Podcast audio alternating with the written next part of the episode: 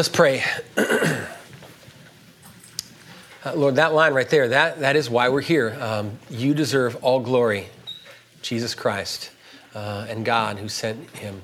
Uh, Lord, thank you for your plan of saving us from our sin that we just rehearsed in this song. That even though we were enslaved to sin, every one of us in this world, um, a, a, twisting of our own hearts back in toward itself, um, that uh, in pride uh, and self serving, Lord, that you sent Jesus into the world um, to make atonement for that sin, to be, become a man like us and live a sinless life that we owed you and have all failed, um, and died on the cross in our place. And we thank you for your resurrection um, that we celebrated again two weeks ago and continue to celebrate every week that um, God raised you from the dead, uh, Jesus, because the grave had no hold on you.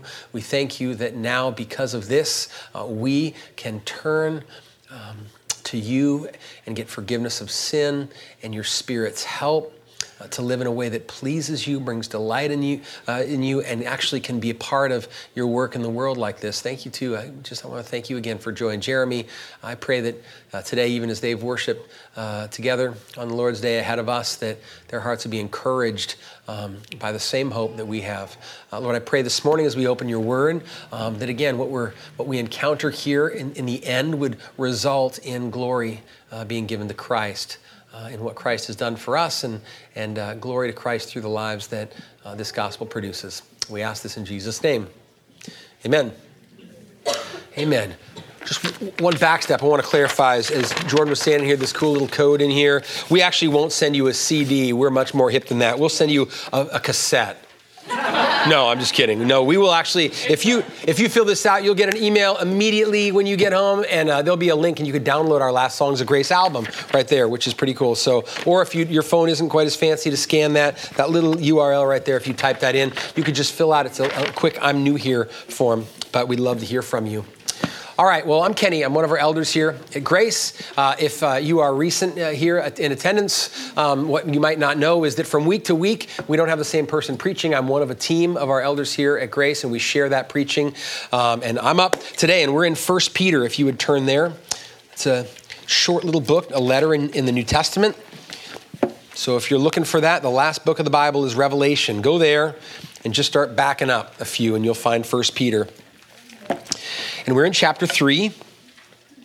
As you're turning there, just a reminder that this is a letter. It's a letter written by Peter, the same Peter who was one of the 12 disciples. Uh, the same Peter who uh, spent three years after Jesus said, Come follow me, I'll make you fishers of men. And he did, and he followed and, and heard Jesus teach and saw Jesus perform signs and wonders that no one could explain. And eventually realized that this Jesus was no ordinary man, but was God who had become a man to save us. This Peter was the, a witness to the, uh, to the death of Jesus, was a witness to the burial of Jesus, and was witness to the resurrection of Jesus. And that changed everything for Peter and the other 12. Uh, and Jesus called them to be the first uh, among millions now who have gone through the world sharing this message that because of what Jesus did, our sin can be forgiven and we can be right with God. Um, and this letter, Peter wrote uh, to circulate among churches back in his day to encourage churches because these little churches um, quickly found themselves and, and who they worshiped and how they lived at odds with the surrounding culture or in contrast to the surrounding surrounding culture. Uh, and in varying degrees, it was bringing on um, opposition and persecution. And he wanted to encourage these churches to stay the course and continue to, to live in ways that bring all glory to Christ, like we just sang. So that's what this letter is about. And we are diving in here. We're chapter three. So if you're visiting with us, you're sort of mid course. And it's going to feel like that as we jump in reading here. It starts with likewise, which means he's been talking about something just prior to this that he's continuing here. So we'll get to that. But here we are, 1 Peter 3 1 through 7. Let me read our text and then have a couple of questions I want us to think about before we even uh, dive into the, to the actual content of these verses. Let me read. Likewise, wives, be subject to your own husbands, so that even if some do not obey the word, they may be won without a word by the conduct of their wives. When they see your respectful and pure conduct, Do not let your adorning be external, the braiding of hair, the wearing of gold, the putting on of clothing, but let your adorning be the person, the hidden person of the heart, with the imperishable beauty of a gentle and quiet spirit, which in God's sight is very precious.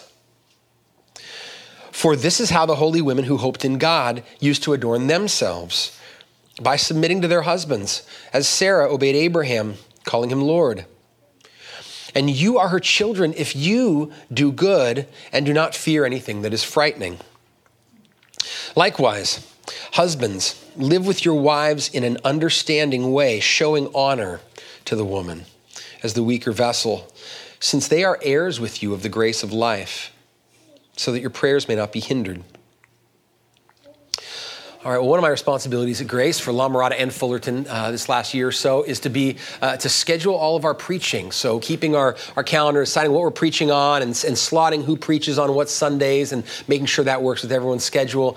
And about two months ago, as I was working on this, I worked really hard not to preach on this Sunday. but it, but it wasn't because of this text, actually. It really wasn't. Uh, so last Sunday, I preached at La Mirada, April 3rd, and for six months, I've been planning with Scott and my brother Seth and Stuart Massey, who attend here, and some other Grace guys to run in this 200 mile relay race called Ragnar uh, that went from Huntington Beach to San Diego. And it was April 1st and 2nd, and I was doing everything I could not to have to preach the very next day with shot legs and, and sleep uh, deprivation. And so for weeks, I was trying to line up other guys, and one by one by one, uh, no one could do it. They had commitments and stuff. And as it turns out, the Lord just decided to take me out of that race. And the day before, I threw my back out. And so Scott, bless his heart, had to run one of my legs for me. And, and he's still alive. So thank you. And I have a great object lesson for Jesus um, winning my reward. Uh, I have a medal now in my office that I could not have run for the life of me, but I have because Scott ran the race for me, just like Jesus ran the race for us. Anyway, I digress. So, anyway, but in, so in God's timing, He must have realized I was going to need more time to prepare to preach than I was going to have. So I, I, was trying to get different guys, and finally, the last guy, you know, called me back and said, "I just I can't make it work." And I'm like, "Okay, Lord, some reason you want me to preach on this text, on this passage, and so, uh, Lord, sh- show me why you want me to preach on this." And I'm confident of this, at very least. God wanted me to preach on this passage for the sake of my own marriage.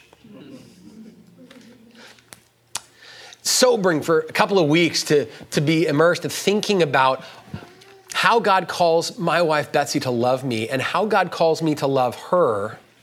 Um, and I'm reminded of what a treasure I have and what a, a beautiful thing marriage is. Thankful for it uh, and sobered and, and, and, and, convicted about wanting to love her in a way uh, that makes her side of this easy and a delight. So, for very, very least, the Lord was saying, you need to work on uh, your marriage, but hopefully, God has plans for, for you in this as well. Two questions before we dive into the verses. The first one is this uh, Who needs to hear this? Who needs these seven verses? Number one, start with the most obvious. If you are a wife or a husband, uh, this is relevant to you immediately. Um, Peter is saying here that even though what Paul says in Galatians is true, that there is no male and female, you are all one in Christ Jesus, that our relationship to God through Christ um, makes us on equal footing, male and female, husband and wife in Christ. Nevertheless, that doesn't mean that there aren't distinct roles um, in marriage that God still intends. Um, so, if you are a wife or a husband, um, Peter is calling each of you in unique ways to love your spouse and put them first and make yourself second in some distinct ways that we need to be reminded of this morning and encouraged by. So that's the obvious one. Number two, if you have a wife or husband, you also need to hear this. And I know that's the same people. But what I mean by that is um, that you don't just need to hear the verses that are addressed to you, husbands and wives. So don't check out, guys, husbands, until verse 7. But husbands need to, like me, need a fresh reminder what exactly is this that God is calling your wife to in loving you uniquely in this relationship? Are you living with her according to knowledge, as Peter's going to ask here? Are you living with her in a way and loving her in a way that would make that a delight uh, and not a burden?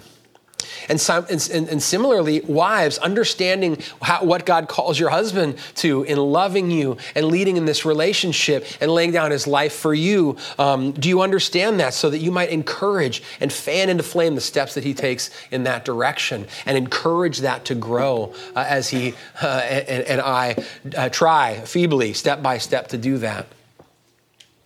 Okay, so those are the obvious ones. What about everyone else? If you are not a husband or wife, or you don't have a husband or wife, should you have just passed this week? Just listened to a podcast from another week or something uh, and checked out? I don't think so.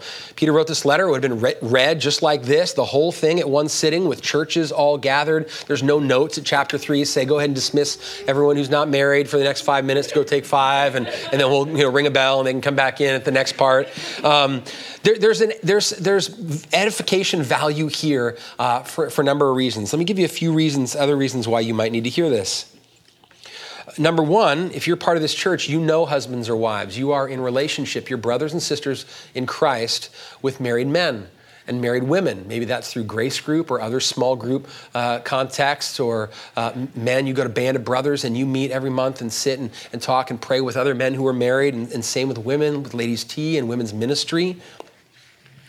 Was thinking about uh, what it means to be part of the, the church uh, and for us to care about things and relationships even that we're not in.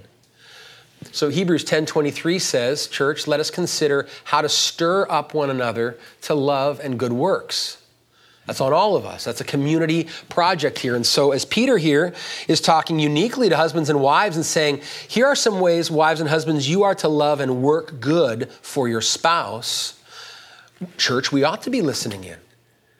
How are we going to give good, godly counsel and, and good accountability um, and ask good questions to married friends?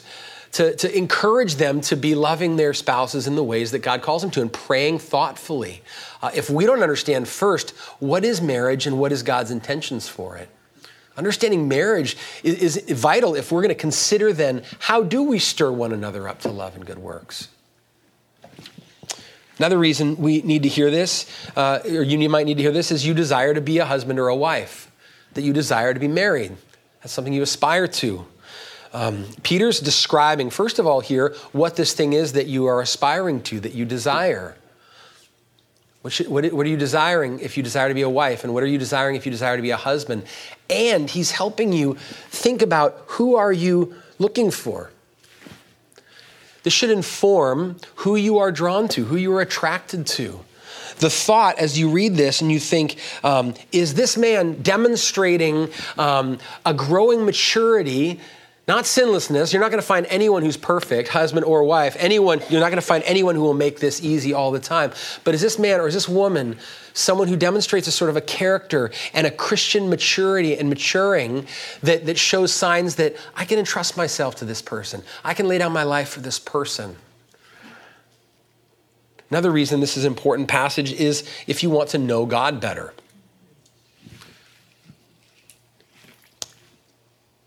Peter mentions something in here that, that in God's sight is very precious. Whenever the Bible says something, points something out and says, you know how God feels about that? He sees that as very costly, very valuable, of high worth. That's precious to God. That teaches us something about the character of God, about what He loves, what brings honor to Him, doesn't it?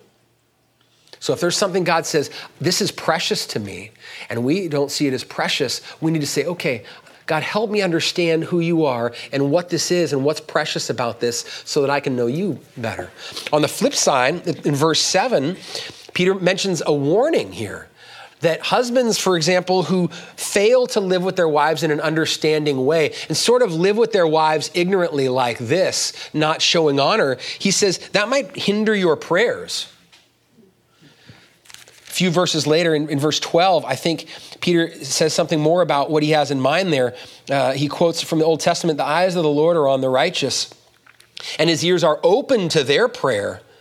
But the face of the Lord is against those who do evil. So, even in marriage here, Peter's talking about something that even applies more broadly.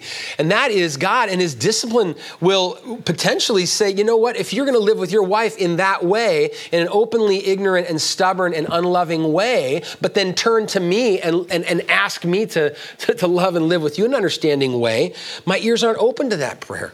That's a, that's a sobering warning, isn't it? Tells us something about the character of God and what does it mean to, to have communion with Him. Uh, last reason that struck me is that if you need a reminder of the gospel, to be refreshed, uh, a reminder of, of the gospel and how Jesus saves us, um, marriage, in part, God has intended to have intentional echoes of the way that God, Jesus has saved us. So, for example, uh, in a marriage, um, the self sacrificial leadership of Jesus in laying down his life for his bride to nourish and cherish and beautify is to find an echo in marriage through husbands, albeit imperfectly.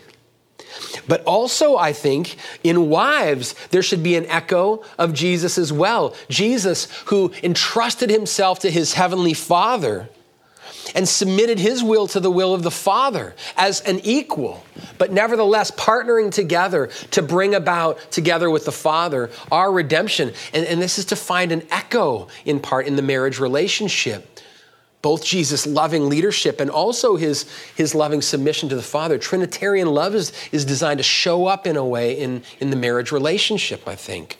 And so to, to think about what God says about marriage is to help us think about what God says about the gospel and what God says about Jesus um, through whom the gospel um, is, is brought to us. So hopefully, no one is thinking they shouldn't have come this morning and that this doesn't apply to them. So, second question here, I think in the context is why is Peter so focused on submission? Because this is the third time he's gone there if you've been keeping score. Look at 213. He started here by talking to Christians in terms of the, being citizens uh, of a nation under a government. He says, Be subject for the Lord's sake to every human institution, whether to the emperor or to governors, etc. Then in verse 18, he, he, turns to another possible relationship some Christians might be in servants. Be subject to your masters with all respect, not just to the good and gentle, but also to the unjust. And he talks more about that and how, in some ways, servants, even with unjust masters, can follow their Lord Jesus, who also entrusted himself uh, to his Creator, meanwhile suffering unjustly. And so he talks some about being submission in that relationship. And here's the third time in chapter 3, verse 1. Likewise, wives, be subject to your own husbands. So there's that that word again, subject.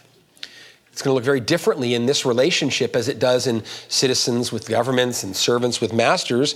But the words here again, why is Peter this on his mind? Well, back up here, I think this is where Peter got off on this train of thought in chapter 2, verse 9. Look there. Chapter 2, verse 9 was sort of this crescendo up to, up to that point in the letter. And what he was saying from the beginning to Christians is listen, even though your external circumstances might look very much like you are uh, exiles and outsiders and aliens and, and struggling, you are actually God's elect. You are his chosen ones. You're precious to him. He sent his son Jesus to shed his precious blood to cover your sin. And you've been born again to a living hope so that you could be forgiven and adopted and made heirs together with Jesus of everything and not just as individual Christians, but like bricks in a building, like living stones, part of a people who among whom God dwells and you, like living stones, are being built up into this people. And verse 9 is this crescendo. Why is God building this people? So that this people, for God's possession, would proclaim the excellencies of the God who called them out of darkness into light. Or, like we sang, took us out of slavery and made us free and sons and heirs. That we, as the church, would be primarily a proclaimer of the glory of God and of the glory of the gospel. That's what Peter really cares about, that the gospel shines uh, through his church. And not just verbally, he said back in chapter 1, verse 25, that the, the gospel is the word, the good news preached. But here, when he says proclaim the excellencies, in verse 12, he jumps right to conduct. He says, Well, keep your conduct among Gentiles honorable, so that when they speak against you as evildoers, they might see your good deeds and glorify God on the day of visitation. So Peter's saying, I want the church to make visible by the way they live their lives, the inner hope that they have in the gospel, right? So we have an inner hope because of the gospel, but you can't see that until you act upon it. And it leads you to act in certain ways. And then that conduct can actually draw attention by onlookers to the God uh, that you serve and who saved you, right? And then in verse 13, he gets more specific, I think. And he begins talking about one particular way that Christians can magnify God and the gospel and make their living hope very visible by their conduct, and that is through submission and the way that they interact with varying, various authorities. Christians aren't just called to submit just wives in a marriage, but in all sorts of ways. Christians are called to submit. We've seen a couple of them already. The government, whether it's evil or good or somewhere in between, um, servants with masters later on, it's going to talk about in the church. Church, submit to the elders in that church. God has called leaders uh, to lead in the church and so follow. And so submission is something uniquely that is an opportunity to magnify where your hope ultimately is.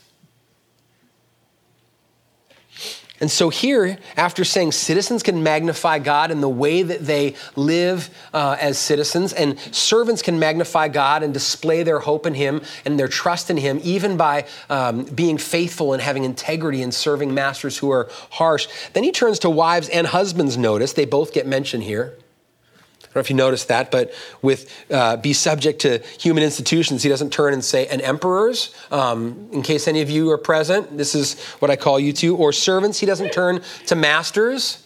That was a delayed, that was a time, time release joke there. Um, servants and masters. But here he gets to this marriage relationship and he says, Wives be subject, and likewise husbands. And he has something to say to husbands as well. And I think that's because, in, uh, even though they're distinct ways, in marriage, husbands and wives are each called to make themselves second, put each other first, and by doing so, magnify God and the gospel.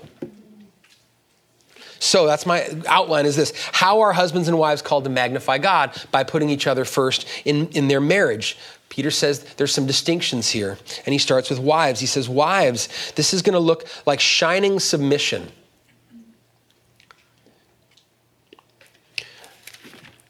I chose the word shining because a few reasons in here. Uh, first one is this: is that uh, Peter mentions two different witnesses to wives who love their husbands in this way. First, he says, some husbands who are unbelievers, who, who, who don't obey the word that their wives do, they might be won without a word when they see the conduct of their wives, see their respectful, pure conduct. So, what Peter's talking about here, the submission is something that he's, he he's, is intended to visibly shine and be beautiful in such a way that it potentially could draw an unbelieving husband to their God. The second witness is in verse 4, it's God Himself that this submission is something that before the eyes of God is very precious, that He looks at this hidden person of the heart when it's expressed in this way, and God looks upon it and it's very precious in His sight. It delights Him. I also say shining because of the word adorning in verse 3 uh, and 4. Um, Peter talks about this submission of wives uh, in terms of beautification, that to seek to love your husband this way is a form of self beautification, the way he puts it. And he sets up a contrast that we don't want to take overly literal, you know. So, in other words, doesn't mean, hey, wives, just wear a potato sack and let your hair be a rat's nest and give away all your jewelry and, you know.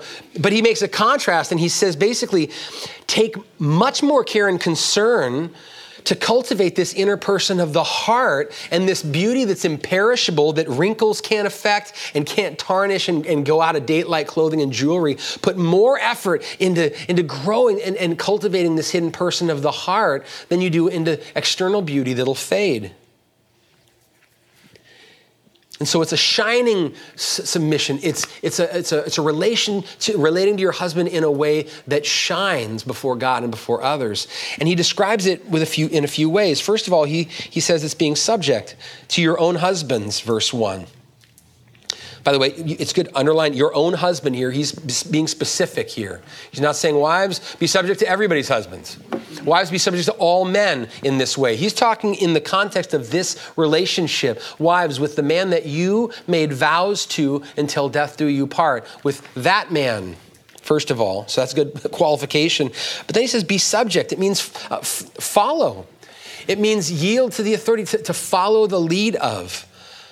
I read a, lot of explan- or definitions, sort of biblical definitions of submission last couple of weeks. Here's one I really like. I want, I want to read the whole thing here. It's got a few elements that I, I like. He says it's the divine calling of a wife to honor and affirm her husband's leadership. Not that he just deserves by right, but that God has called him to take initiative and to, to carry out. So it assumes, first of all, that God has said, Husbands, don't you just sit by passively. I want you to lead in a way that reflects Christ's love for the church. So there's an assumption there already. And so it's a divine calling to honor and affirm that leadership, not to try to subvert it or work against it or, or take its place. Um, he, said, oh, he goes on, he says, um, and to help him carry it out through according to her gifts. And it's more that he says it's a disposition to follow and an inclination to yield to that leadership. Uh, what I like about adding those words into the definition, an inclination and a disposition, is this, as we're going to see in a minute as we clarify, what does submission not mean in a marriage? There are times when, biblically, I think Peter would say, Wives, you are not to follow your husband there.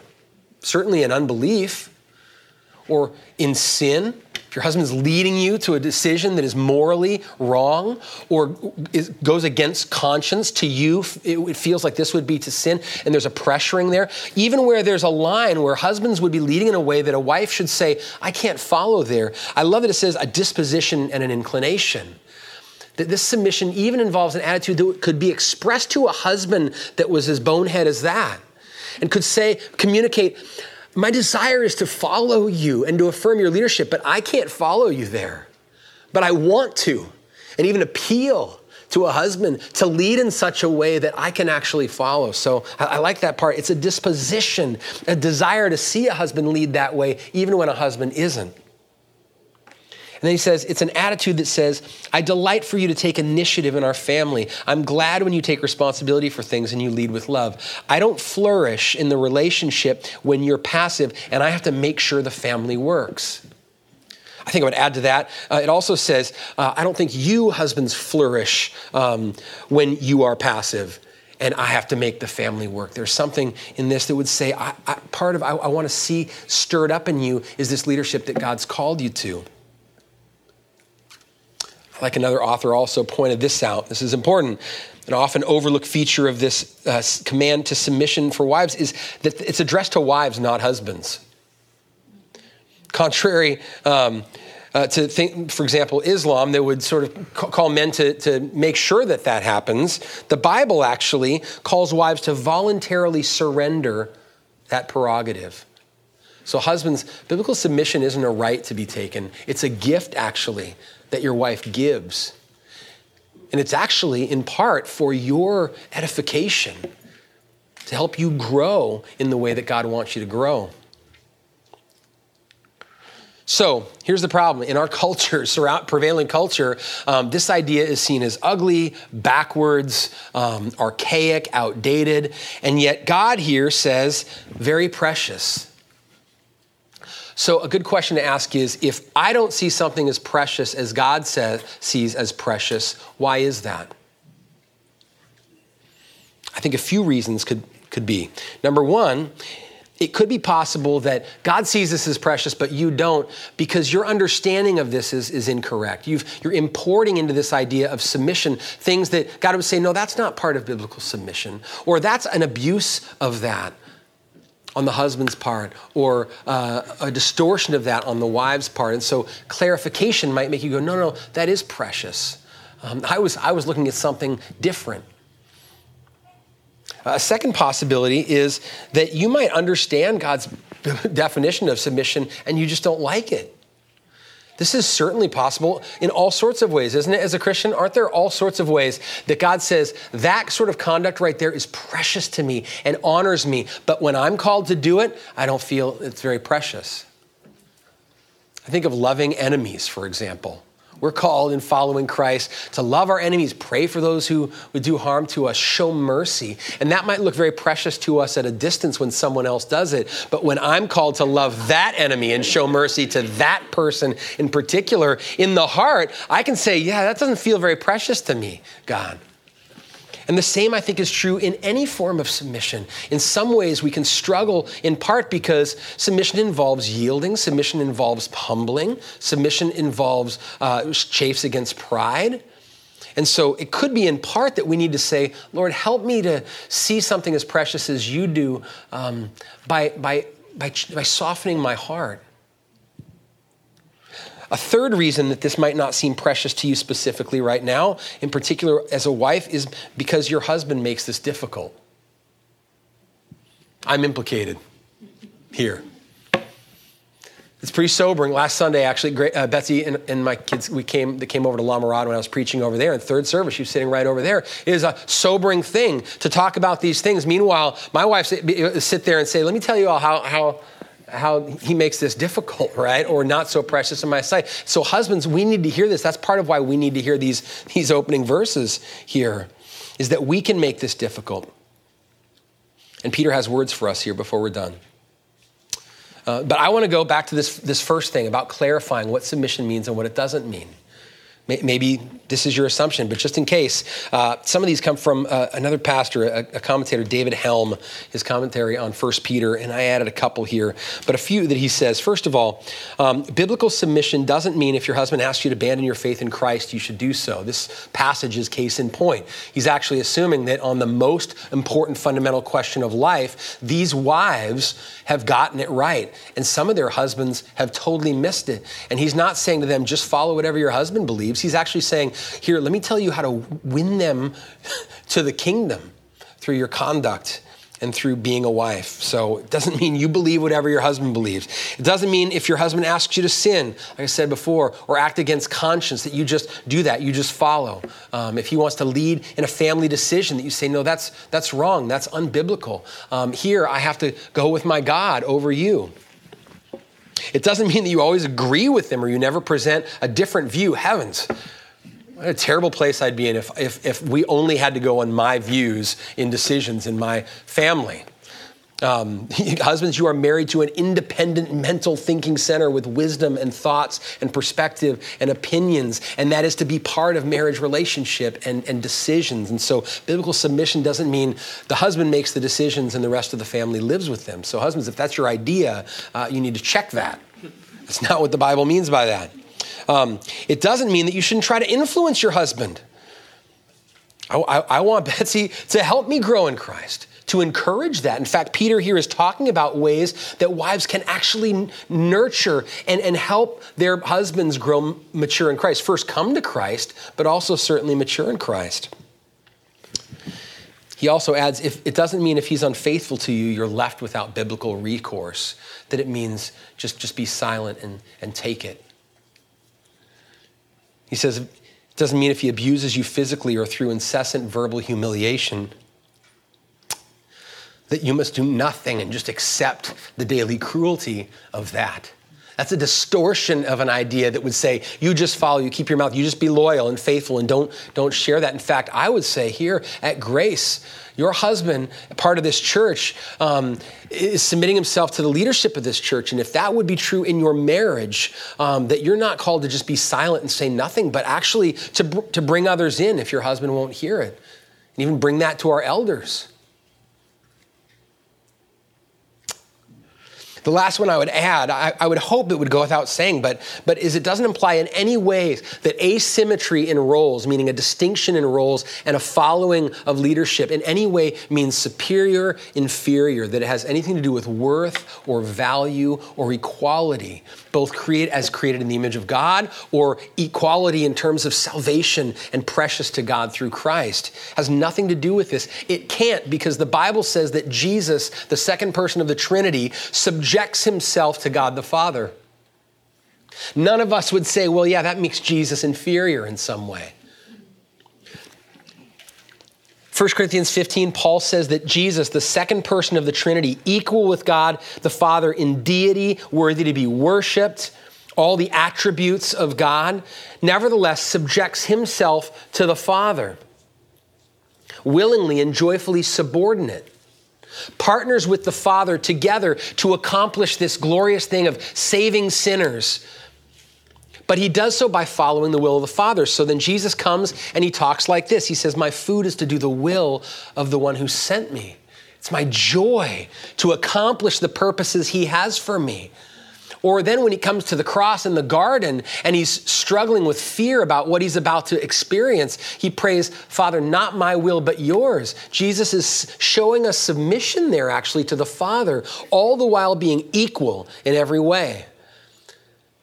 So, in a similar way, in marriage, as in the Trinity, there is an equality in being and value while there is a difference in roles. Those things don't equate. Difference in roles doesn't equate with inequality. Sorry, that's confusing to say. It doesn't equate inequality. You know what I mean? Uh, a couple other things that Peter says about the submission is he, he, said, he talks about respectful and pure conduct in verse 2. Um, th- when he says respectful, the word is in fear. And he says that a few times in the letter that we are, Christians are to conduct themselves in fear. And all the other times, he's talking vertically. He's saying Christians are people who live with a reverence that God is God and ultimately I answer to him. And if I'm mindful of him, then I can follow him here. It's like in verse uh, chapter 117, conduct yourselves with fear throughout the time of exile. So here, I think when Peter is talking about wives and, and their pure conduct in fear, I think he's talking about this purity, this marital faithfulness that he's calling even wives of unbelievers to continue to live out that's done, that, that, that, flows from fear of God. When they see your pure conduct in fear, your purity in, in this relationship actually speaks to who you fear and who you revere. So, purity, uh, I think pure conduct in fear. And then, verse 4, he, he says this a gentle and quiet spirit I think more clarification. Gentle and quiet spirit. What does he mean by that? Well, I think it's helpful to think gentle does not mean weak. Gentleness isn't a, we- a weakness. Meek doesn't equal weak. Gentleness actually means um, uh, not pushy or insistent on one's rights or harsh. Um, think about how a dad with big, strong hands like Gerald would tr- take out the splinter out of his young child's finger, right? With gentleness. It doesn't imply weakness. It means he's not going to just tear it out of there, right? And just make that thing happen. He's actually going to do that with, with care, right? And finesse and not just make it happen. Well, gentleness means this it's not pushy or demanding, um, but, an, but an attitude of, of sensitivity. Later in chapter three, it says, Christians, when you give a defense for the hope that's in you, when you give a defense for the gospel, do it with gentleness right? It doesn't mean do it with timidity and fear or weakness. It actually means do it with, with a sensitivity and not just, I'm just going to make this thing happen. And so he's saying, wives, even in the way that you would seek to win unbelieving husbands or influence your husband, do it with gentleness. There's a spirit with which he's calling wives. And it goes hand in hand with quiet, a gentle and quiet spirit. Quiet doesn't mean silent. Notice he doesn't say uh, a gentle and quiet mouth. He says it's a spirit, right? He's talking about an attitude, an inclination. Again, I think that goes hand in hand. I was trying to think of the opposite of this, and I was thinking back through examples in TV and movies over the years of husbands and wives who, who, who demonstrate. And, and the wife that came to mind when I thought of the opposite of a gentle and quiet spirit was Mrs. Oleson from Little House on the Prairie. Remember that? Is that too long ago that no one watches Little House anymore? Little House on the Prairie. Remember, she was married to Nels right? And Nels was the shopkeeper. And he just sort of kind of was just generally this kind of cowering, silent. He just let her have the run of the place. And she just, in, in the, she was the opposite of gentle. She just got her way and made him do whatever she wanted. I mean, she literally just wore the pants all the time. It's the opposite, I think, of the spirit that Peter's talking about. It doesn't mean silent, it doesn't mean strong. But, but gentle and not looking to make this thing happen by force. And lastly, he says, uh, he, he, commends something in Sarah, the Sarah who was married to Abraham in Genesis. He says she was one of those holy women who hoped in God, verse 5, and adorned themselves by submitting to their husbands. As Sarah obeyed Abraham, calling him Lord, and you're her children if you do good and you don't fear anything that's frightening. So, what exactly is he commending about Sarah here? Well, verse 5, first of all, he's commending her faith. He says the common denominator with these holy women like Sarah um, was that they first they hoped in God. So Sarah was a woman to whom God had made covenant promises right along with Abraham, and she hoped in God. And one of the expressions of that in verse 6 was she didn't fear anything that was frightening. It's the sort of courage that comes from if God is for me, who can be against me? If I fear God, then I don't have to fear man, even though man can do a lot to me. So Peter says Sarah was one of those sorts of women. And he says she expressed that hope that I can trust the promises of God, even here when some things seem frightening is the sort of hope that actually draws attention and magnifies God. And he says that she expressed it by following Abraham's lead and even calling him Lord, lowercase l. Doesn't mean he's my God, it means a term of um, honor and deference and, and, and even tenderness. So the question is what exactly in Genesis does Peter have in mind? Think there's two options. Um, I'm not convinced uh, which of these two options. One of them is a little bit harder for me to imagine Peter would be commending, but possibly. So, number one, the, the, the, uh, the more easy option to me, Genesis 18 is the one place where Peter, or sorry, where uh, Genesis actually records Sarah calling Abraham Lord. And this is when it happened. After years and years of marriage, um, Abraham had been given a promise that God says, through you, your seed, I will give you a son and a nation, and through that nation, I'll bless all the families of the earth. He says, and I want you to pick up, pack up, and leave to a far country with your wife. Leave all of your family in, in, in behind you, and you go, and you're going to live in tents, and you're going to follow me, and I'm going to make that happen. And after years and years of that, including dangers and at times where Abraham uh, did not act in her self-interest for, or in her interest first and put her at danger as we'll see in a minute. Um, and barrenness continued and sarah continued to wait for a child. Uh, one day these two men these angels appear in genesis 18 and they say it's time Sarah's going to conceive. That thing that God promised is finally going to happen after years of waiting and years of Sarah following and in it together with this man. And in chapter 18, verse 12, she laughs to herself, as you might understand, kind of incredulously. She says, After I'm worn out and my Lord is old, shall I have pleasure? So, one view would be that Peter is, is thinking of this time where Sarah, where she would have every right to not have an attitude toward Abraham, and still calling him my Lord, um, my husband, the one I follow, the one I trust, that even after years of difficulty and danger and discouragement um, and disappointment, that nevertheless there's still this disposition toward her that's saying, I'm still in it with you, I'm still following your lead. So that's one option. Option two might be that he, he may have even in mind a couple of times in Genesis where Abraham leads in a way that puts Sarah at risk. Maybe you don't remember these stories, but twice as they're traveling in a foreign land and they're in tents and there's these other nations with kings like the Pharaoh or King Abimelech, and Abraham gets worried because apparently Sarah was beautiful and he was afraid that these kings would see her and kill him so that they could take her as a wife. And so, because technically they were also half brother and sister, to go into that, but um, on a technicality, at least twice, maybe more, Genesis 20 alludes to maybe that was common as they were traveling. That was just the standard line. Was Abraham said, "Hey, just leave that part about being a wife out." For my own, he put his own safety before his wife's. Now that feels a little problematic because that feels like Abraham saying, "Hey, Sarah, you follow me in, in, in deceiving." Um, but it could be, because he says here, he talks about fearing God and, and then not fearing anything frightening that maybe Peter has in mind. Says, can you believe this, this trust that Sarah had in the promises of God, that he was going to still bless through them? Um, and so, even as they're still childless, but he's promised a child, and they're traveling in this dangerous circumstance, and my husband is asking me to, to, to, put myself at risk for his own sake. And nevertheless, my trust is in God and these promises he's made, and I'm not going to fear anything frightening some might say, as an extreme example of Peter commending this faith while maybe he might not commend um, following Abraham in the act of deception. That's the part that makes, is a little difficult. I'm not sure which of those two. I think, regardless, he is pointing at something here that is um, a, a trust in the promises of God, such that even following a husband that blows it and gives good reason to say, I don't trust you. Nevertheless, an inclination to say, I, still want to follow your lead. I want, I want to help. I'm with you. And Peter commends this and he says, Wives, if you, if you follow Sarah in this, you're, you're her children. So, what about husbands in this? How are husbands called to put their wives first?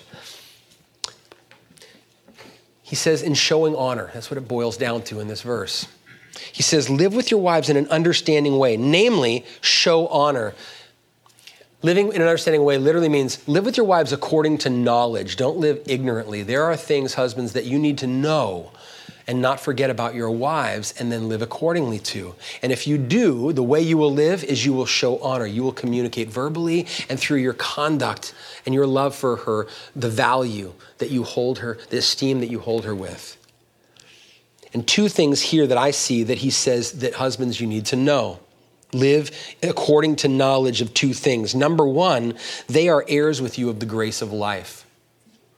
Your wife is a co heir of eternity um, through Jesus, just like you are, equally precious to God, equally uh, heir to an inheritance, uh, an imperishable inheritance that will never fade, never fail, kept in heaven for her, just like you. Husbands, don't forget that. And secondly, he says, don't forget that, and uh, that she is a weaker vessel in this relationship. That's, that's the one that some of you are going, wait, Peter just put his foot in his mouth right there. Weaker how?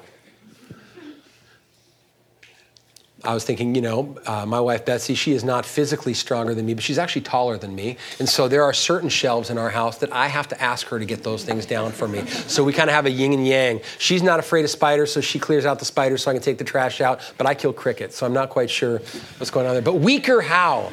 In what sense?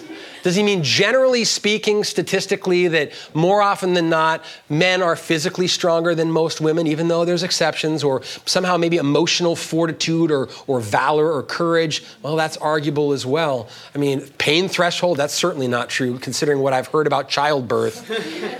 so, what exactly is weaker? That Peter has in mind.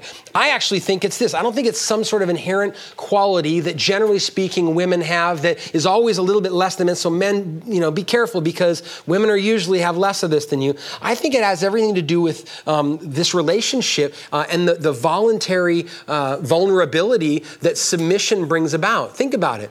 When you entrust yourself to someone else's leadership, you are willingly making yourself weaker or, or more vulnerable, aren't you? Listen to this. This is one author, um, a book I'm reading called Engendered, pastor named Sam Andreades, and he was talking about this, and I think this is a great point. He says, people submitting in a relationship are vulnerable. They're dependent on the careful, righteous stewardship of the one in authority. And wives have so allowed themselves to be contained, in a sense. They've made themselves the weaker vessel. Understanding just how vulnerable someone is and surrendering, surrendering prerogative to you should make you careful for her in your authority. As she lowers herself, you should raise her with attention. In fact, you should treat her as your treasure. I think the weakness Peter has in mind is the weakness that she has made herself when she made vows to you and said, I will follow you and trust you. He's saying, Peter's saying, Husbands, you live according to that knowledge of that that this heir of the grace of life has made herself weaker by trusting you and your lead. So live wisely as a steward of that. Show honor. You know, I didn't want to assume to know. I just know exactly what would show honor to wives and exactly what it is about us that makes this hard to fo- uh, us hard to follow or what makes it easy to follow. And so a couple weeks ago, I sent out an email to about two dozen women at Grace and La Mirada and Fullerton with a link to this little anonymous questionnaire, three questions I wanted to hear. And the questions were, um, how can a husband make it a joy for his wife to follow their lead? Second was, how does a husband make it difficult? And third was, how does your husband communicate or show honor, communicate to you that you're highly valued? I got so much good feedback, I had to, I had to distill it down into these for the sake of time. But let me just read a few of these. Husbands, you might take note. I might make these available online later so guys can go and read them through later. But how can a husband make it a joy or a struggle? Uh, just combine these together because usually the answers were the flip side of, of the same coin. But uh, number one, um, he works at good communication. It doesn't just mean just listens uh, to his wife when she speaks, but seeks out his wife's counsel and thought and wisdom and opinions. And, and actually, as part of the initiative he takes to make sure that good communication is happening. Almost every wife answered saying, in some way, when that happens, that engenders trust that we're in this together. Um, that there's humility there and not pride. Uh, number two, um, he makes decisions together with me. Um, leadership doesn't just make you mean you make decisions and we all live with them, but that we make decisions together. It goes hand in hand with good communication. Um, number three, this was huge. Uh, husbands, when you sh- clear, show that you clearly submit to God, that makes it easy to follow your lead. How do you do that? Well, in very simple ways. These wives were saying, you know, being a man of the word, that you read the word, that you meditate on the word, that it's clear to your wife that you sit under God's word. Prayerfulness, seeing you pray, initiating in prayer, knowing that you are seeking God for, your, for wisdom as well and, and for your own sanctification engenders trust. Um, uh, showing that you submit to others, like the elders of this church or the other men in your grace group or others in your lives, shows your wife, I'm not married to a Lone Ranger. That he understands what it means to, to, to be under Christ and under authority. Um, another one, he shows that her safety is his concern, physical and emotional, proactively. Uh, that brings trust. Um, he nurtures and enables, oh, sorry, I skipped one. He humbles himself toward her. Is that one on there? Letting small things go, avoiding petty grievances, not micromanaging, not insisting on his way all the time, not making every issue a hill to die on, humbling himself. Uh, he nurtures and enables her spiritual, physical, emotional health. A number of women said this, showing as much concern to guard time for her personal enrichment and growth as you do for your own personal enrichment and growth. That shows honor as well other obvious ones. He prays for me and prays with me. He's honest and faithful. He takes initiative. This was huge, starting with to apologize and seek forgiveness. If you want to start by leading husbands, let's lead in that. Apologizing first, seeking forgiveness first, but taking initiative to pray, taking initiative to disciple children, taking initiative to make one on one time together. Just a few ways uh, showing honor. He affirms me verbally, both to me and to others. Um, he talks about me, to, the way he talks about me to others communicates that, that this isn't just a line that he really feels this way. He sees my worth. Um, he actively seeks to know me and know my heart. He shows his delight in me. He shows he enjoys time with me. And at the top of the list, he serves. He serves me. He serves our family. My, my friend Brian Howard, and, and I've heard him many times say, Husbands, uh, one of your, your titles in this relationship is chief servant. That's one of your, one of your hats to wear, chief servant. Um, lead, start there, lead by serving. So Husbands and wives, we're out of time. This is what we're called to, to magnify God in this way. And church, we're called to be part of this. I was thinking the same way we do child dedications here, where parents dedicate their children, but we acknowledge they don't do that in a vacuum. They do that surrounded by the church. In the same way, husbands and wives, you're not called to even do this alone. You're called to grow in this kind of love toward one another in the context of a church. So, church, let's come alongside marriages in this church so that they would shine with this sort of glory. Um, and lastly, as we fall short, and we will, um, we have to be encouraged that Jesus isn't just our example, He's our righteousness in this. And what's going to empower us to continue to turn back toward one another and continue to show grace and forgiveness and patience and forbearance both to one another is as we turn back to Christ, who laid down his life for us and submitted his will to the Father's in every way so that his sacrifice was sufficient. And we keep coming back to that finished work and receiving it, and then we turn back toward each other and we, and we express it and we extend it to each other. Let me pray.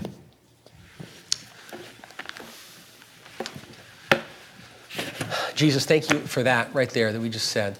Uh, Jesus, thank you that it, it is your food to do the will of your Father, and Father, that your will is to save and redeem sinners, of whom we are some. Lord, we thank you for that grace in which we stand. Lord, I pray um, for husbands uh, in this congregation, at Grace La Mirada, um, that you would humble us and we would look to Jesus as our example and we would follow him in, in dying to self and putting our wives first by laying down our lives in little ways and big ways. Lord, I pray for wives uh, in our church that as they look to you and trust themselves to you, that you would give them uh, the confidence in you and your sovereignty to follow husbands who are flawed uh, and to love them uh, and encourage them. And Lord, I pray that marriages like this would actually stand in contrast in our surrounding culture and be something beautiful that actually draws people to wonder about this hope uh, that, that, that creates marriages like this. We pray this in Jesus' name. Amen.